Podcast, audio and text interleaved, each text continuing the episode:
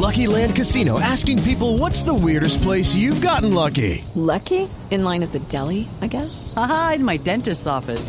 More than once, actually. Do I have to say? Yes, you do. In the car before my kids' PTA meeting. Really? Yes. Excuse me, what's the weirdest place you've gotten lucky? I never win and tell. Well, there you have it. You can get lucky anywhere playing at LuckyLandSlots.com. Play for free right now. Are you feeling lucky? No purchase necessary. Void where prohibited by law. 18 plus. Terms and conditions apply. See website for details.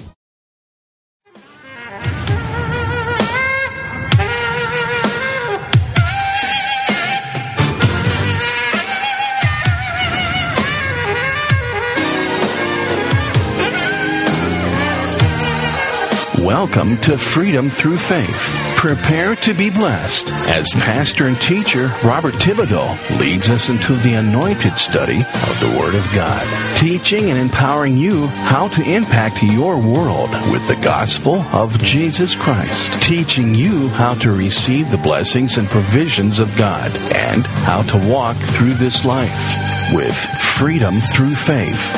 And now, here's Pastor Robert Thibodeau. We now rejoin today's message already in progress. It's because Paul is an apostle that his 13 letters are included in the Bible. Amen. Because the writings of apostles were considered inspired by God. Now, we still have apostles today, though not in that type of sense. Amen. Don't get me wrong, they work and function in the office of the apostle just like the apostles of old did. And usually they're going to places where most Christians don't want to go. Amen. They're used to establish churches and give foundational doctrinal instruction and correction to these churches as they grow in the things related to God. And then he also says, a teacher of the Gentiles. A teacher is someone who systematically instructs people in the truths of God. I also function in these offices. Amen. As far as being a preacher of the gospel and a teacher. Amen. I'm not called as an apostle. I don't go to foreign nations and plant churches. But I do function in the office of preacher and teacher and sometimes prophet. And I'm not saying that to brag or anything. I'm just saying what three offices I function in. These three callings describe all that Paul sought to be and do in his ministry. And of these three callings, one was unique to Paul as an apostle, and another only applies to some Christians today, which is teacher, and another applies to all Christians, that of being a herald or a preacher. Oh, wait a minute now there, Pastor Bob. Uh, I'm not called to be a preacher. Yes, you are. You may not be called to be a pastor, but you are called to be a preacher. There is a difference. A lot of people today confuse those two as being the same thing, pastor and preacher, but they are two separate things. A pastor is the, the one over a flock. We're using that example about being in the body of Christ. Being, if you're a finger, you need to be attached to a hand. That hand is a local assembly of like believing believers. You know, the fingers, they come together on the hand. That hand symbolizes the church. The fingers have a job to do that the palm of the hand can't. You cannot pick something up with the palm of your hand. You need the fingers to do it. The fingers cannot give people high fives as congratulations. Though only the palm can do that. But when the fingers are connected to the palm, twice as much gets done. Amen. Because they're in partnership together. The church that you belong to, and I pray you belong to a church, allows you to come together with like minded believers, getting inspired to go out and do more work for God than you can do on your own. Amen. Think about that. But so often today, especially in the American church, the fingers just come together where the hand, palm and hand should be attached, and they just get, uh, you know, their fingernails cleaned up, and uh, that's it, and they go back home. They're still individual fingers going about whatever it is they do. No inspiration to be connected to each other. No inspiration to do more work for God than they can do on their own. And that's the problem today in America.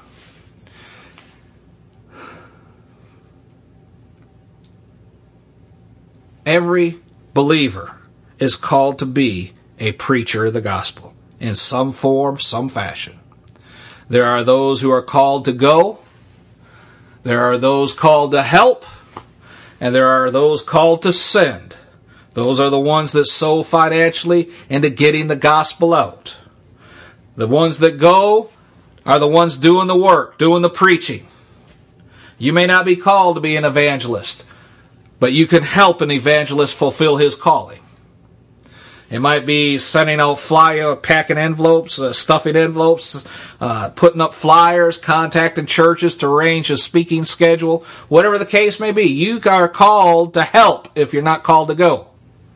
If you don't have the time to help, if you're not called to help, then you are called to support that ministry financially so they have the resources to buy the materials, to stuff the envelopes, to pay the postage, to put up the, to print the flyers, to get them into the hands of the people, to take them to the churches. All that costs money. So if you're not called to go and you're not called to help, then you are called to pay for it all. Glory to God. But every person, that's part of being a preacher. Amen. David, when he took his people. You know, they were off fighting this battle, and and the enemy came and, and destroyed their town and took all the women and children and all the livestock and were going back to their home. David took the men and pursued them on a basically a forced march. Some of the people were getting weary and were unable to go. He told them, "Well, you stay on this side of the river, guard our provisions, guard the stuff we got." And they dropped their rucksacks basically and continued, uh, you know, with uh, their mission of tracking these people down, fought the battle, captured every, you know, killed off the enemy, captured everything back, took it all back, didn't lose anything. When they came back, some people said, you know, since they didn't go with us to fight, you know, we'll give them back their wives and children, but that's it. And David said, no, no. He said, every, those that stayed behind with the stuff get the same reward as those that went. And that spiritual principle is still in force today as partnership. Amen. That if you are unable to go, if you support those that do go, you get an equal share in the reward as those that went. Glory to God. Amen. That's the good news that I have for you today in partnership. Your reward is an equal share to those who are going and doing the preaching. Amen. That's what the New Testament means when it calls us to be a witness to the good news of Jesus. Matter of fact, back in verse 8 of this same chapter, chapter 1, Paul wrote that we should not be ashamed to testify about the good news of Jesus Christ. That's what being a herald or being a preacher of good news is all about. Don't be ashamed of Jesus. Share Jesus. Be excited that you want everybody to know the same Jesus you know. Amen?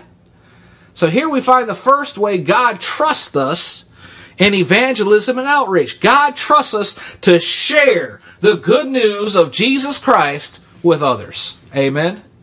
If you're a follower of Jesus, you've been subpoenaed to give your testimony.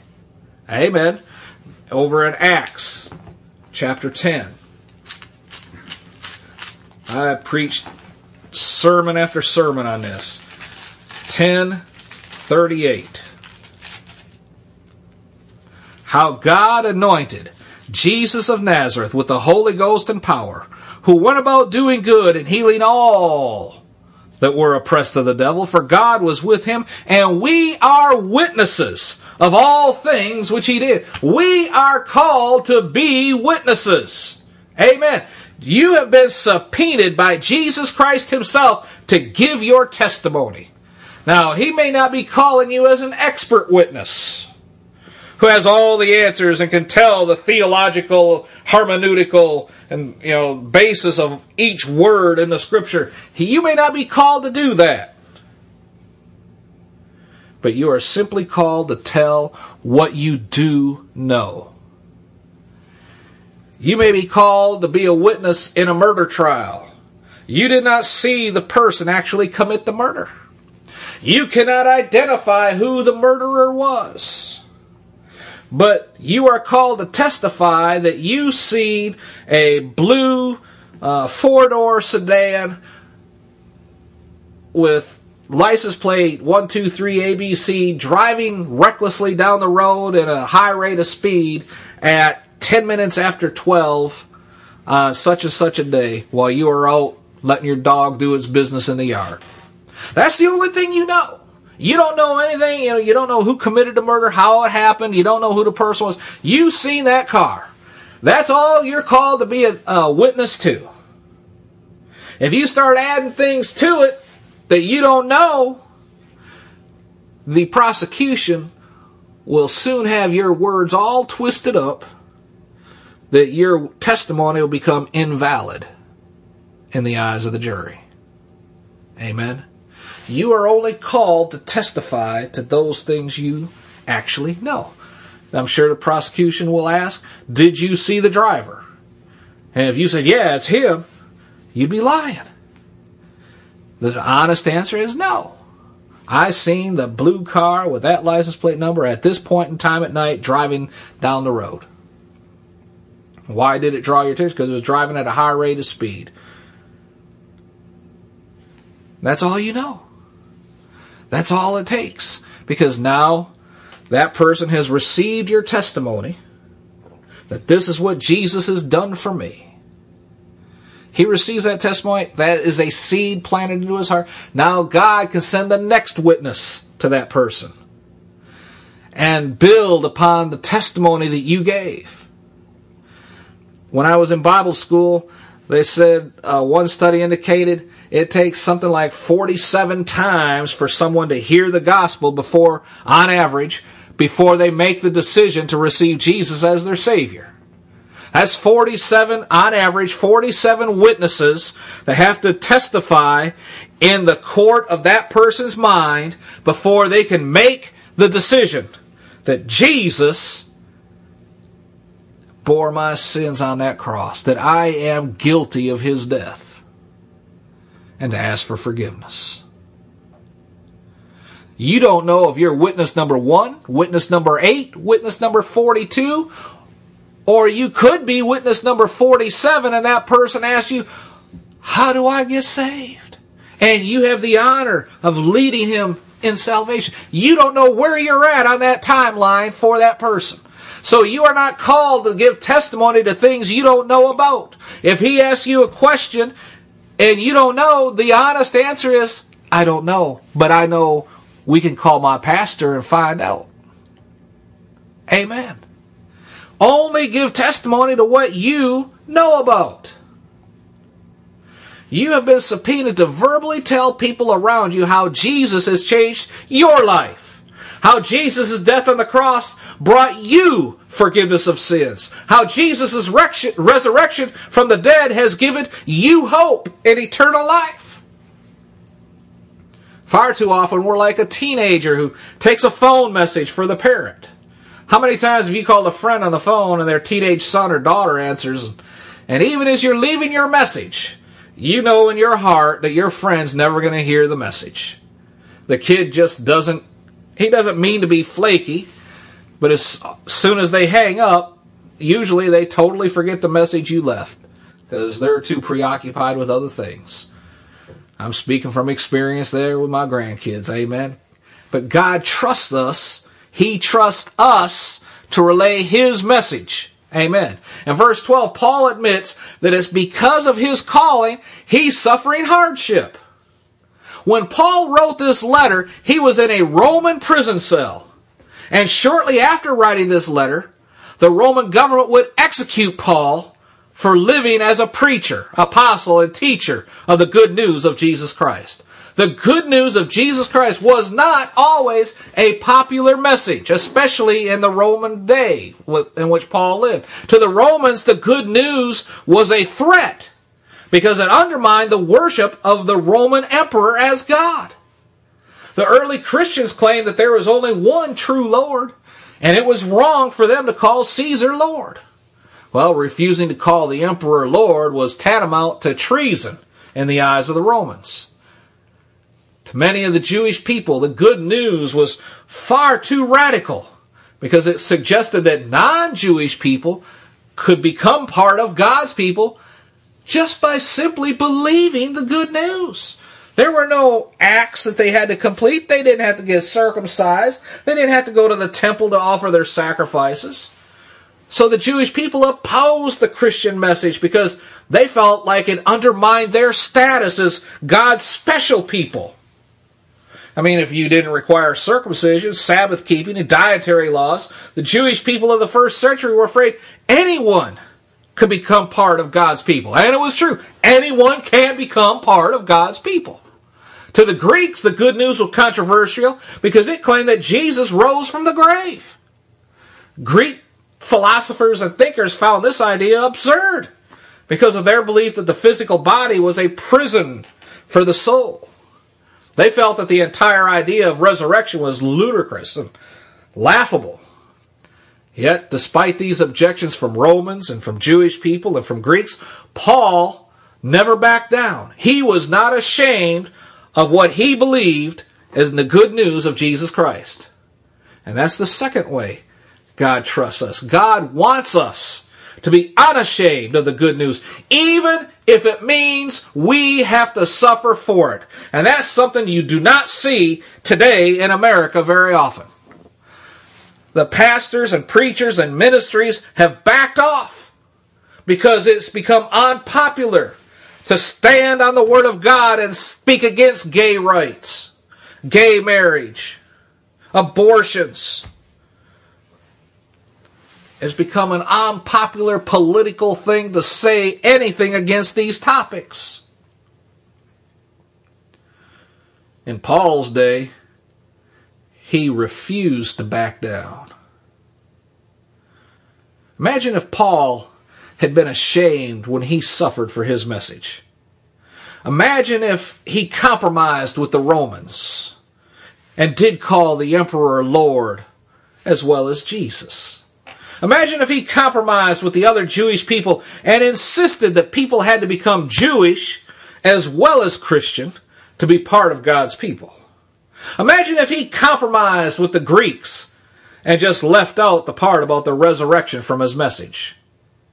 Paul wouldn't have been sitting in a Roman prison cell, but he would have violated God's trust. There are times when we will suffer because of our unbelief or I should say our belief in the good news of Jesus. We will suffer at times because of what we believe. It happens Christian high school students will who's given a lower grade because he's vocal about his faith in class. See it on the news all the time. It happens to the Christian wife married to a non-Christian husband. She's ridiculed and berated for wasting time going to church. And of course, outside of our borders, followers of Jesus suffer much worse than this for their commitment to the good news of Christ.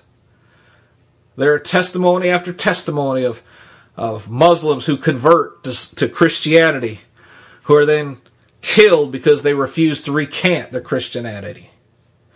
There's families that disown sons and daughters because they have converted to Christianity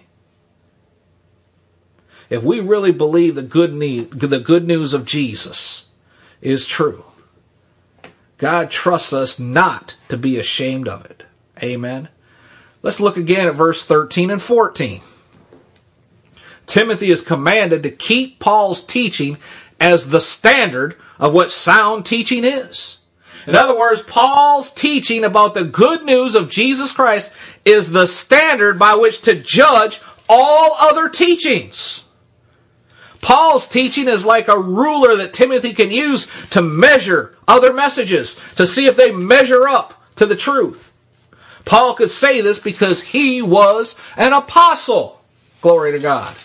Yet Timothy must hold on to this standard with faith and with love. In other words, how Timothy holds on to the standard is just as important as holding on to it. Faith sums up the Christian's lifestyle towards God, a lifestyle of trust in God. What proof do you have? Jesus rose from the dead. What proof do you have Jesus died on the cross? It's in the Bible. That's the only proof you have. God says hold on to that proof. If you don't believe what's written in the Bible, then you don't believe Jesus actually bore your sins, died for you, and that God raised him from the dead. Amen. I believe it was Romans chapter 2. Paul speaks out against the homosexual lifestyle, calling it an abomination. But if you don't believe that, then you believe that God's word is a lie in that section. And if God lies once, he cannot be trusted. Every word in the Bible must be true.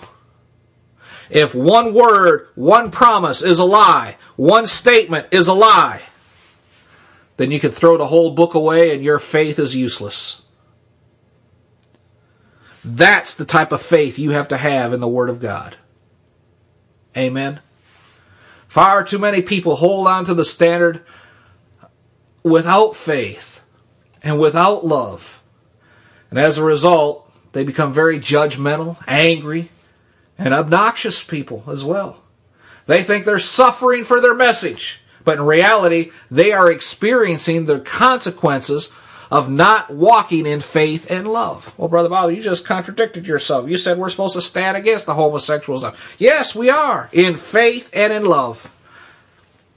It's not up to you to convince anyone of what's right or what's wrong. You establish the Word of God. The Word says this. And they say, well, I say this. And I say, I choose God, not you. And that's how you show them they're wrong. In verse 14, Timothy's told to guard the good deposit that's been entrusted to him. Amen. Clearly, this refers to the content of the message, the claims contained within the good news. The good news of Jesus is like a treasure that has been handed over to Timothy for safekeeping. One day, when Christ comes again, God will ask Timothy to give an account for how he has protected this treasure, whether he's kept it close to his heart or whether he's lost it. So Timothy is to guard this message with his heart.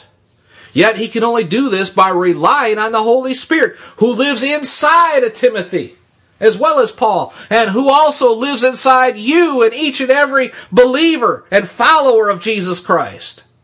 Amen. So here we find the third way that God trusts us. He trusts us to preserve the integrity of the good news. The Bible gives us incredible freedom to be creative in how we communicate God's message. That's the reason for this internet broadcast. In Paul's day, he had no idea that I could speak from where I'm at right now, Baltimore, Maryland, and speak into 182 different countries all over the face of this earth simultaneously. Amen. Paul couldn't fathom that. He couldn't understand a radio broadcast. He couldn't understand television. He couldn't understand mass media and the printed word, every person having their own copy of the Bible. He couldn't comprehend that. There are things that are going to be taking place in our future. We can't comprehend how God's going to get the word out. All we can do is protect the treasure He has given us now. Amen.